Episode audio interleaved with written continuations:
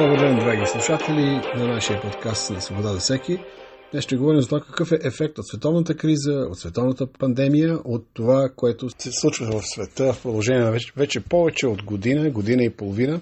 А, имаме една пандемия, която започна странно, а, изведнъж. Имаше първоначално правителства по целия свят решиха, че правилният подход за нещо, което представлява като грипна епидемия и което има пулмонарни, т.е. белодробни осложнения, да се превърне в причина за затваряне от правителство на цели економики, на цели държави, на цели общества. Резултатът е един срив на економиката в много отношения. В момента има инфлация, в момента една огромна част от стоките, които са свързани с потребление, хранителни стоки, също така строителни материали а, имат увеличение на, на цените. И днес коментираме тази тема с а, Явор Костов. Аз съм адвокат доктор Виктор Костов. Явор, здравей! Здравей! Какво е твоето впечатление за начина по който въобще цялата тази криза се разви с коронавируса и как един вирус всъщност може да окаже толкова драматично въздействие върху едва ли не цялото човешко общество?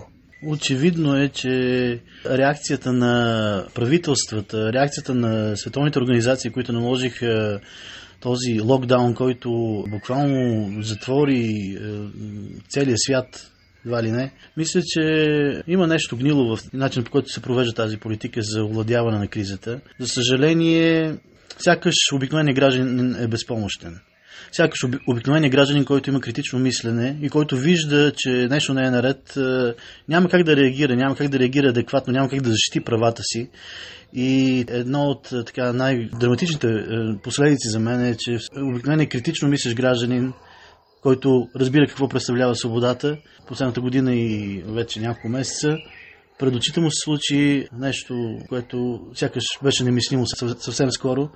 Случи се така, че света се промени, света се промени към по-лошо. Усещането за един тотален контрол над обществото и над нациите е напълно реално и, за съжаление, според мен, няма добри изгледи за скорошно връщане към нормалния живот. Добре, но ти казваш обикновения граждан, който знае какво е свободата. А в мен възниква въпроса дали наистина обикновения гражданин знае какво е свободата а, и дали всъщност вината не е само върху обикновения граждан, а не и върху един информационен бараж от мнения, от а, статистики, без ясното им медицинско и научно а, анализиране и в крайна сметка от желание за свободния гражданин на практика е моделиран така, че в неговото съзнание страха от ковида, от болестта да се превърне в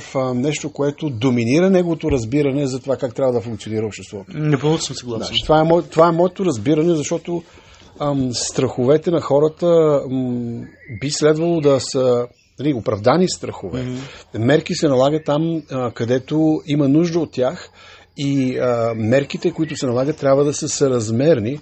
Това, което виждаме, че а, в един момент някакви медицински власти, неизбрани от никого, дори не са и в, ако говорим за рамките на България, тези медицински власти са доминирани от информация и от директиви, които са извън суверенитета на България.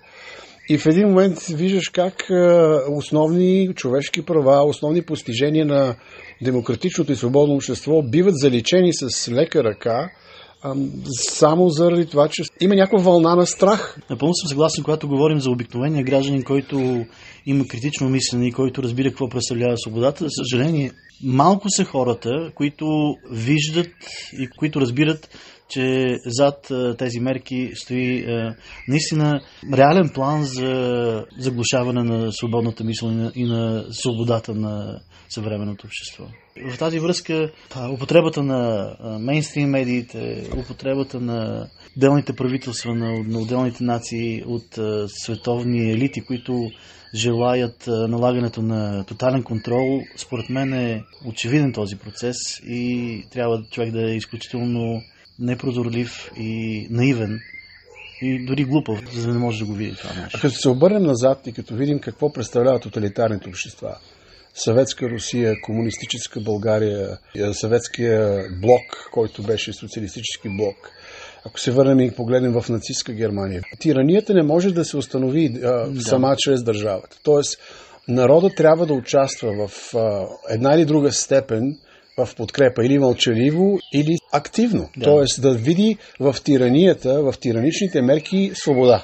Да види в тираничните мерки кауза а, и евентуално да залъгва съвестта си, че тези тиранични мерки всъщност са морално оправдани. И защитават собствените му интереси. И защитават собствените му интереси. така е. Дори когато тези интереси в една трезва преценка на практика не само, че не са защитени, а тези, които подкрепят подобна тиранична тенденция, на практика стават рано или късно, колкото и фанатично да подкрепят този режим, този режим ги премачква и да. ги смазва точно по същия начин, както е смазал тези, които са били опоненти да. на същите тези хора. Точно така историята не веднъж е, доказва именно тази горчива истина. Един друг въпрос, който си мисля аз и който може би трябва да, да повдигнем и то е Добре, наистина, говорим, че има елити. Разбира се, това предаване не може да дадем всичките статистики. Не е нашата цел, просто нашата цел е да разговаряме за това, което се случва около нас и какво разумно обяснение може да му се даде. Но един въпрос, който изниква, дори да има такива елити, дори да има такива планове, които засягат обикновените хора и обикновените хора не могат да ги разберат или да им се противопоставят. Въпросът, който стои е защо ако има такива елити, ако има такъв някакъв център, в който, който да не контролира целия свят, но има огромно влияние, каква е тяхната цел? Защо искат контрол над населението, като ограничат правата в името на страха от един вирус, от който смъртността е 1%? Дори може да се каже по-малко от 1%. Това са по официални статистики.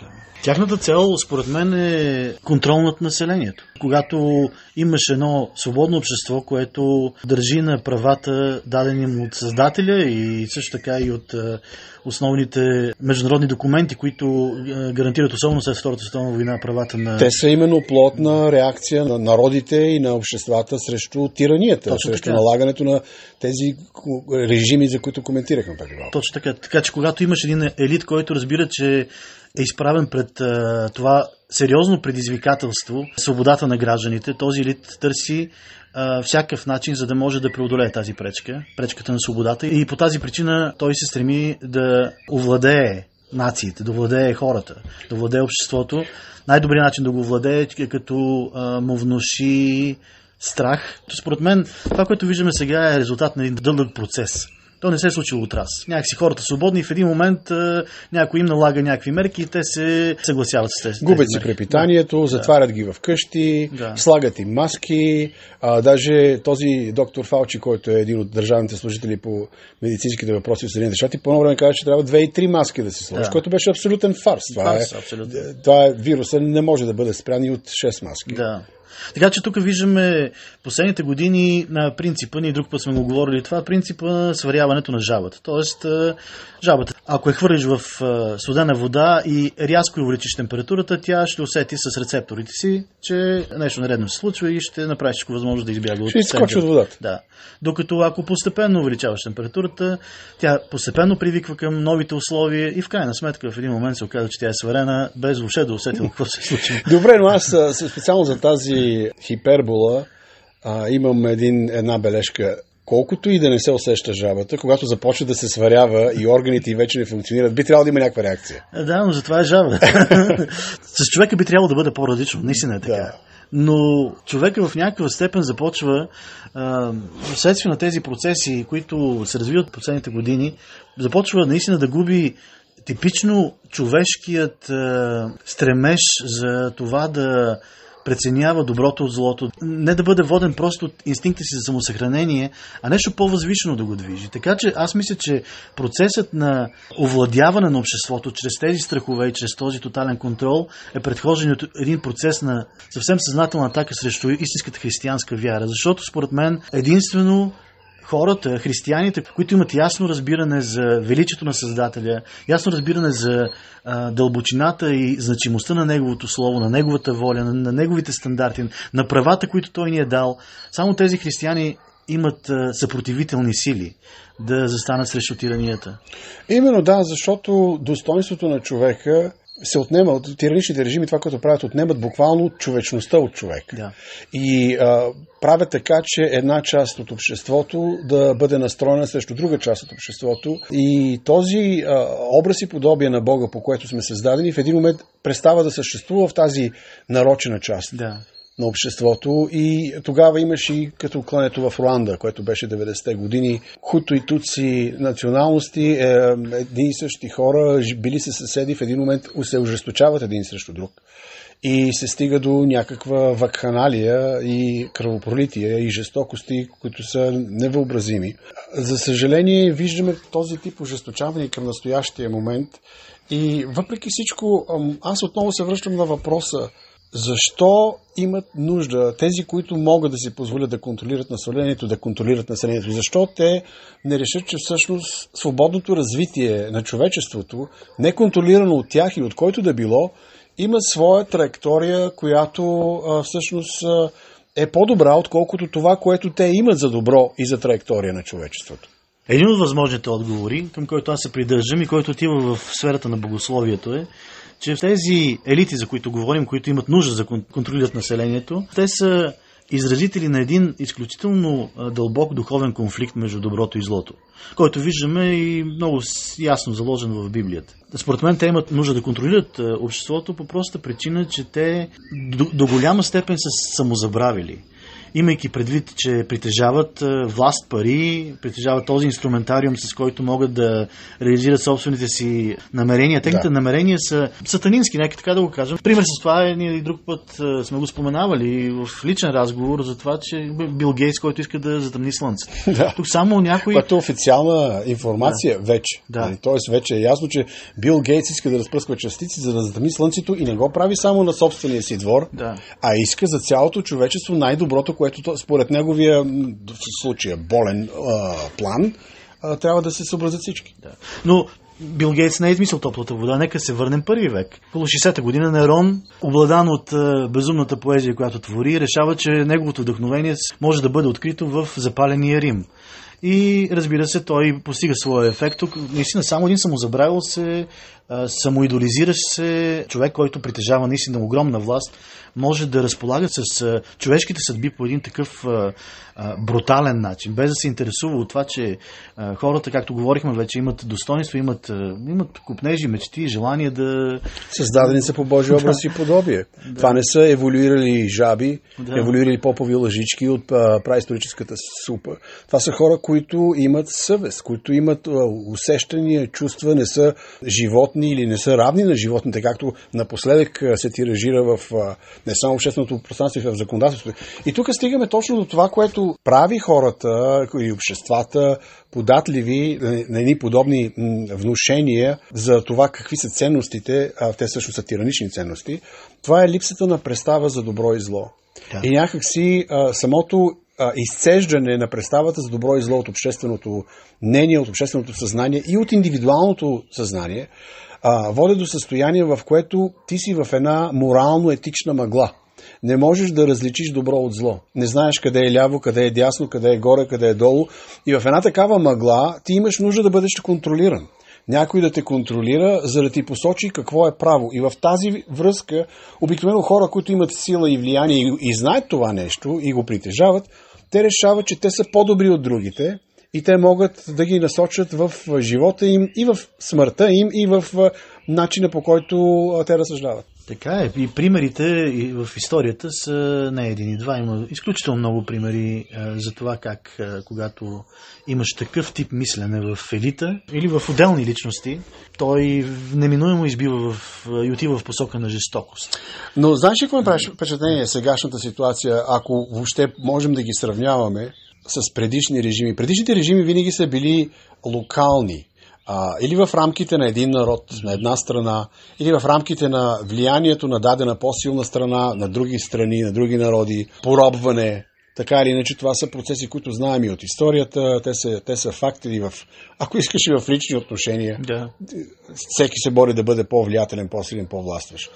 В сегашния случай някакси това разделение не е толкова локализирано. Ако да речем през Втората световна война всички казват, о, нали, нацистска Германия са лошите, ние сме добрите и успяват нали, да локализират това зло, в един момент днес, като че ли в политическо отношение, в а, географско отношение на разположение на това къде са тираните, къде са човеконенавистните режими и къде са тези, които са свободомислещи, свободни и искат да се противопоставят на такива тенденции, да спасат народа от, в тези тиранични режими и от себе си, и от а, самите тиранични въздействия да. върху тях. Някакси в сегашната ситуация нямаме ясно изразена локализация в географско отношение на добри и лоши, на тези, които са тираните, на тези, които са борещите се за правата и за свободата на хората. Точно така е. Според мен разделителната линия минава по по-различен начин. Минава през в едно общество и го разделя, минава в семейство и го разделя, минава в лични взаимоотношения, в църкви дори. Една от болезнените констатации е свързана с реакцията на част от църквата по отношение на този контрол. Да. При положение, че църквата, която е този е, велик е, Божий народ, който е призван да носи истината на Евангелието, на благата вест, истината за жертвата на Исус Христос и, и да придаде на тази истина практично измерение в живота на отделните хора, когато част от тази църква буквално провокира отделните хора, вместо да се поклонят на Бога, да се поклонят на кесаря, при положение, че само Бог заслужава поклонение, а и те би трябвало да го знаят много добре, защото те са Божия народ, те са църквата, те са хората, които борават с точно тези категории в богословско отношение. Те са описани в Новия Завет. Точно така е, но тъжната констатация, че част от църквата участва в този процес на страната на тези, които се опитват да а, ограбят а, свободата на хората и да вкарат обществото в един сценарий, който е буквално фантастичен сякаш. Доскоро би изглеждал фантастичен. Много хора наричат това, което се случва сега и въобще критиките към а, мерките които са толкова, аз ги бих нарекал драконовски. Те разрушават економики, разрушават да. средната класа, премахват препитанието на хората, уважението им към себе си, премахват събранията на хората, това, което прави хората хора, т.е. Да. обществото, обществеността, влизането в взаимоотношения с друг, социално дистанциране и така нататък, на базата на недоказани твърдения, дори по-скоро критикувани, съвсем научно обосновано твърдение. И а, в крайна сметка тази тенденция а, би трябвало в църквата, както казваш, да бъде ясно различима има. Интересното е, и вече говоряки за църквата, че в някои християнски църкви лидерите и хората, които са част от тази църква, разбират тази несъвместимост, неадекватност на мерките по отношение на размера на това, което се нарича пандемия и, и така нататък, и въобще на, на ситуацията. Несъразмерността е това, което ги кара. Всъщност те първоначално покорявайки се на властите, защото не се знае точно какъв е този вирус, какви са пораженията, имаше, говореше, че умират милиони и така нататък. След развитието на тази пандемия се оказа, че всъщност няма някакво разумно обяснение на продължаването на такива мерки. Аз следа ситуацията в Канада, тя ми е много интересна, поради това, че жена ми има доста родини в провинция Албърта. Но там а, има в Канада, в Онтарио и в Албърта, в провинция Албърта, има няколко християнски пастори, които се противопоставят на това, така наречените здравни власти, да правят предписания, неразумни предписания, до степен в която църквата вече е забранено да се събира. Тоест, дори да имаш огромна зала, не може повече от 10 човека да се събрали. Дори да се събрали, те трябва да са социално дистанцирани на по 2 метра. Дори да са на по 2 метра, те трябва да носят една, две и три маски. А ако а, носят маски, нищо. Те трябва да бъдат вакцинирани. Така че виждаме един абсурден точно сценарий, в който сякаш няма здрав разум и естественото ти състояние на нормален човек, който иска да, да види фактите, е да реагира на това нещо, да каже, извинявайте, аз не виждам нищо повече от тирания и стремеж към контрол. И в допълнение само да кажа, че арестувах един от пасторите от полски происход, живял в комунистическа Польша и е емигрирал в Канада.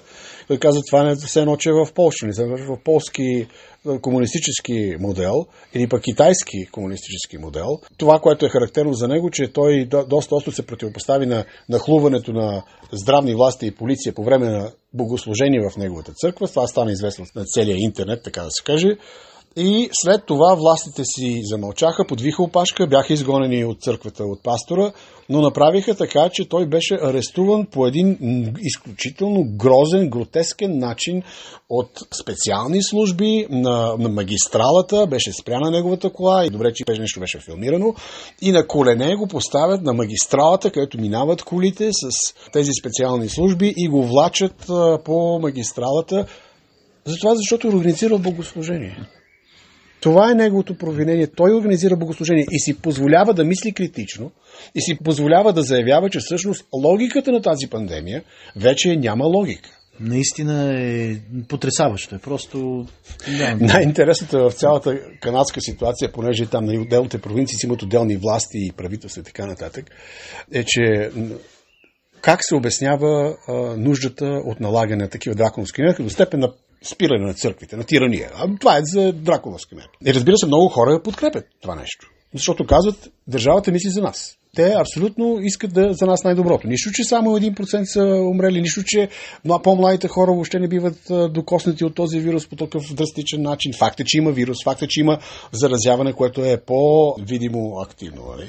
Отколкото в а, други случаи. Факт е също, че и всички други болести изчезнаха. Всякакви грипови изчезнаха. Остана да. само COVID. Нали? Това, което тези власти правят в Канада, в техния вебсайт, идеята е, че когато имаш здравна система, наричаме здравна система, подчертавам, здравната система следва да пази здравето. И да пази здравето на човека. В случая на този вебсайт, това, което ме впечатли, е начина по който бяха организирали представянето на тази защита, защо също се налагат тези мерки. И те казват ми, ние трябва да защитим здравната система на Албърта. Тоест, те не защитават здравето на хората. А защо искат да защитават здравната система? За да не се претовари от болни хора, за които те трябва да се погрижат. И в един момент център е тотално изместен. Да. Те не се грижат за здравето на хората. Тяхната цел е да обслужват да се грижат за здравето на тяхната система. Да. И когато наричат здравната система здравна система, тази здравна система има преди здравето на себе си, на системата. И ето тук е парадокса, който сякаш никой не вижда и никой не му прави впечатление и който парадокс на практика единствено като може да направи, защото е ненормално това, здравеопазването да се грижи за здравето на системата, а не за здравето на хората, който не го вижда това, той просто е роб на тази тирания. Да. Тук искам да си позволя да цитирам един от другите преследвани пастори в Канада по отношение на мерките наложени Канада, от която беше олицетворение да. за свободата не, да. не до отдавна. Да, и този пастор в едно публично обращение, това, което... Говориш за Хенри Хилдебранд. Да, Мисля, да. че това е Божия църква в Онтарио. Да. Те не са в Калгари и в Едмонтън, да. където са другите пастори. Той каза, аз съм засрамен, срамувам се от тези пастори, които не заемат активна позиция в ситуация като настоящата. Парафразирам. Поглеждайки в исторически план, в ситуации, в които отделни региони са страдали от тежки заразни болести в миналото, в 19, 17, 18 век, винаги църквата е била място на истинска надежда. Винаги църквата, винаги истинските църковни водачи, вярващите хора, мисионерите, хората, които имат разбиране за скъпоценността на човешкия живот са били тези, които са били на първа линия, ходили са по домовете на болните, носили са надежда. Има толкова случаи, в които, независимо от тежките епидемии, тези Божи служители са били недокоснати от болестта. Имало е случаи, в които такива служители са си губили живота. Преди църквата е била място, където надеждата, където вярата където а, човешкото отношение, доброто отношение към, а, към хората в обществото е носил изключително позитивен ефект в такива тежки исторически ситуации. Един пример за това е Джордж Мюллер, който в... Това е английски проповедник да, и... немски проповедник, немски в, проповедник да, в Англия. Да. В Ан... Той е живял кой век? В 19 век. Да, да, по време на една тежка епидемия в град Бристол, където той служи, това, което той прави е, че той посещава домовете на болните, всеки ден, в момент, в който жена му очаква дете, носи надежда на, на хората. В същото време организира църковни събрания, които събрания са препълнени и хората са насърчени, и хората пеят химни на Бога, и хората се наслаждават във вярата. Тогава, когато голяма част от хората, които живеят в града, една голяма част наистина губят живота си. От събранието на, на Джордж Мюллер губи живота си. От 200 човека един единствен човек. Всички останали са в цветощо здраве. Да. И това е много интересно и показателно, защото църквите, които, да речем, църквата на пастор Джон Макартер в Калифорния, когато се противопостави заедно с още няколко църкви, те бяха по-малко в младсинство по отношение на другите, които не се противопоставиха на губернатора на щата Калифорния, който искаше да затвори всички църкви. Значи може да пушиш марихуана, да. можеш да ходиш да си купуваш алкохол и така нататък и всякакви такива неща, но в църквата не можеш да ходиш. Онези са, на английски казано, essential, т.е. особено важни, условно важни. Църквата обаче, която говори за вечния живот и за надеждата, както споменаваш, тя е не толкова значителна. По-добре да се напиеш и да се напушиш, отколкото да се молиш и колкото да проповядваш Евангелието. Да. А, но интересно е, че в тази църква на Джон Макартър също нямаше случаи на COVID. И те се събираха без маски в продължение на дълго време, без дистанциране и така нататък. И а, опитваха се вестниците Лос Анджелес Тайм да покаже, че всъщност едва ли има аутбрек, т.е. че има някакво огнище, но така и не се намери такова огнище. Така че в, дори в съвременната ситуация ние можем да направим един паралел с това, което ти казваш. Но за мен това, което се налага ние в рамките на и предишни наши разсъждения, но и в случая от този разговор е, че крайна сметка ние започнахме от това къде отива обществото, кой го контролира, какво представлява политическо-обществената система, когато имаш тирания, хората нямат морален коректив. И стигаме до място, в което виждаме, че всъщност в църквата също няма единство и напротив, даже част от църквата е напуснала позицията, в която да, да бъде този морален коректив. Тоест, прекалено рисковано е да бъдеш морален коректив. Да. По-удобно е а, да, да се поклониш на така наречените здравни власти и на техните констатации, да напуснеш здравия разум дори, и да се поклониш на кесаря в този случай, а не да се покланяш на Бога, който на практика изисква от теб ти да бъдеш коректив, ти да бъдеш църквата, която има власт да говори като църква в обществото и да говори разум. Разбира се, когато има причина да предпазиш другите хора и така нататък при пандемия, трябва да имаш някакви предпазни средства и мерки, но когато здравия разум, фактите, науката говорят точно обратното на това, което се налага като мерки, ти да мълчиш, това означава, че ти си съучастник на тиранията. И според мен една от целите на този разговор е точно призив към тези, които имат капацитета да се противопоставят на тиранията, а това, както вече казахме, една основната част на имащите капацитета са вярващите хора, които разбират... Аз бих казал не само пастори, които говори да. за евангелско-протестантските църкви, за свещенослужители, Точно така. в православната църква, в Римо-католическата църква. Точно така. Също, т.е. това християнството не е само една деноминация или една църква, то е много по-широко и международно, отколкото само протестантските обществата. Да, така че аз бих искал да призова вярващите хора да вземат позицията, която има дадена, да са изразители на истината и с смелост, дразновение, с вярата в сърцата си, с истината в устата си, да не спират да стояват свободата, която, включително скъпоценна, заради свободата си заслужава да живее човек. Защото ако той има всичко останало, но му бъде отнета свободата, той няма смисъл на живота си. Да. Вярващите хора трябва да вземат своето подобаващо място. Във време като това, и винаги е било така, в драматични времена, във време в които а, понятията се, се размиват, ние трябва да се върнем към истинските понятия и да заявим истината такава, каквато е. А, аз също в заключение искам да дам все пак някаква посока и някакъв отговор, като задаваме въпросите.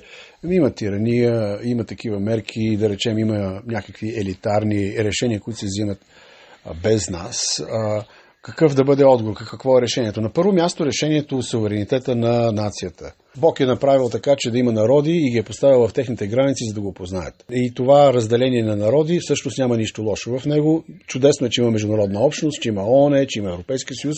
Много се радваме за това, че има комуникация между народите, но в същото време трябва да има граница, в която властта в даден народ да прояви здрав разум и да защити хората, не а, системата, mm-hmm. и да защити здравия разум а, в а, една такава ситуация. Сега, а, говоряки конкретно за България, имаме ли такава а, възможност. В крайна сметка не мога да преценя. Защото освен а, политическите борби и ежби, има също така и нещо, което се нарича Бог назначава управниците. Тоест има един суверенитет, който е над суверенитета на народа и решенията, които стоят над решенията на управляващите даден народ. Така че искам да сложи това нещо в уравнението, като възможно разрешение, в което разрешение църквата има своето място с молитва, с проповед, с библейското а, поучение, което винаги ни връща извън страховете и ни връща към благодата, която Бог ни дава чрез Христос. Mm-hmm. То е едно не само политическо решение, то е политическо-духовно решение. Тази криза, още когато се говори за политика, то не е само политика. Виждаме, че в случая разделението, което влиза между църквите и между семействата по този повод, по повода за, за как да се отнасяме към кризата, всъщност е духовено разделение. И духовен конфликт има в, в, в, в и общество, и в по-малките единици в семейство, така нататък. Това е, е едното нещо. Другото нещо, което искам да кажа пак като решение, за тези, които вярват в Исус Христос и в Бога, има едно успокоение, че всъщност Бог е в контрол.